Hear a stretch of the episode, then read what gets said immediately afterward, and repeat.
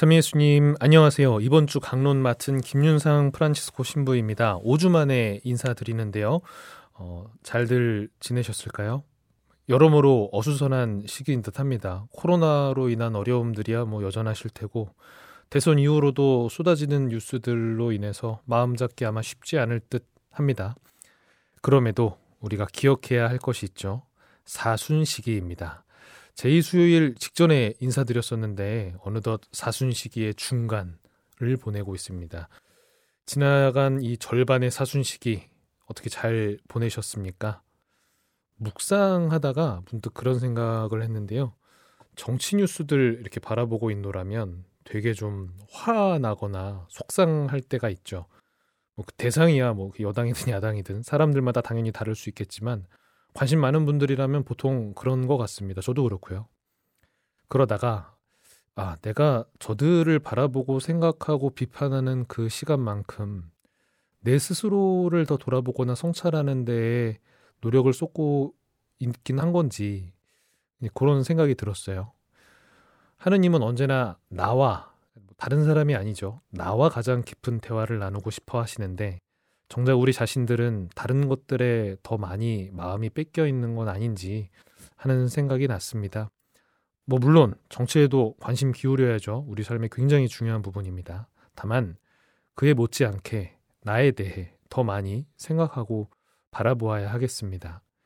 내 안에서 올라오는 화의 근원이 무엇인지, 왜 내가 분노하고 마음이 어수선해지는지에 대해서는 그 누구도 설명해 주지 못하기 때문이죠. 철저히 자기 스스로에게 맡겨진 문제입니다.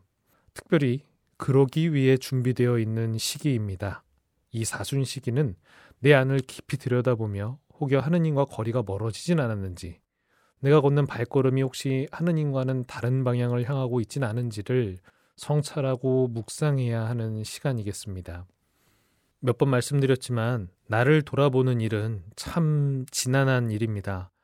막상 봐도 별거 없는 것 같기도 하고 뭐 본다고 뭐 딱히 달라지는 것 같지도 않고 어쩌면은 그 안에 막 도무지 감당 못할 것이 있을 것 같아서 두려워서 쳐다볼 엄두도 나지 않을 수도 있겠습니다. 오늘 복음에 나온 고관은 아들이 죽게 되자 30km나 되는 먼 길을 예수님을 찾아옵니다. 아마 이 고관이 기대하기로는 예수님이 같이 가주셔서 치유해 주시기를 바랬을 텐데 정작 예수님은 그냥 가거라 그러면 살아날 거다. 이렇게 말씀만 해주셨죠. 뭔가 아쉬울 법도 한데 이 고관은 또 그냥 말씀을 믿고 떠나갔다라고 합니다. 이 말씀을 믿고 떠나갔다. 이 사순 시기에 우리를 성찰하며 꼭 필요한 모습이라고 생각됩니다. 나를 바라보는 일은 무의미하거나 혹은 너무 두렵기만 한 일은 절대 아닙니다. 비록 쉽지 않은 여정이겠으나 예수님의 말씀을 믿고 이 길을 떠난다면 오늘 고관의 아들이 치유의 은총을 받은 것처럼 우리들의 영혼 역시 하느님의 사랑으로 치유되리라 믿고 희망합니다. 하느님께서는 우리들의 부족함이나 잘못들을 단죄하거나 벌하는 분이 아니라 사랑으로 용서해 주시는 분이기 때문에 그렇습니다. 그 길의 끝에는 부활의 영광과 기쁨이 함께할 것이기 때문에 괜찮습니다. 두려워 말고 포기하지 않고 인내로 이 사순 시기에 하느님을 향한 여정을 이어가시면 좋겠습니다. 그러한 우리의 노력에 하느님께서 누구보다 따뜻히 응원해 주시고 힘을 주실 겁니다.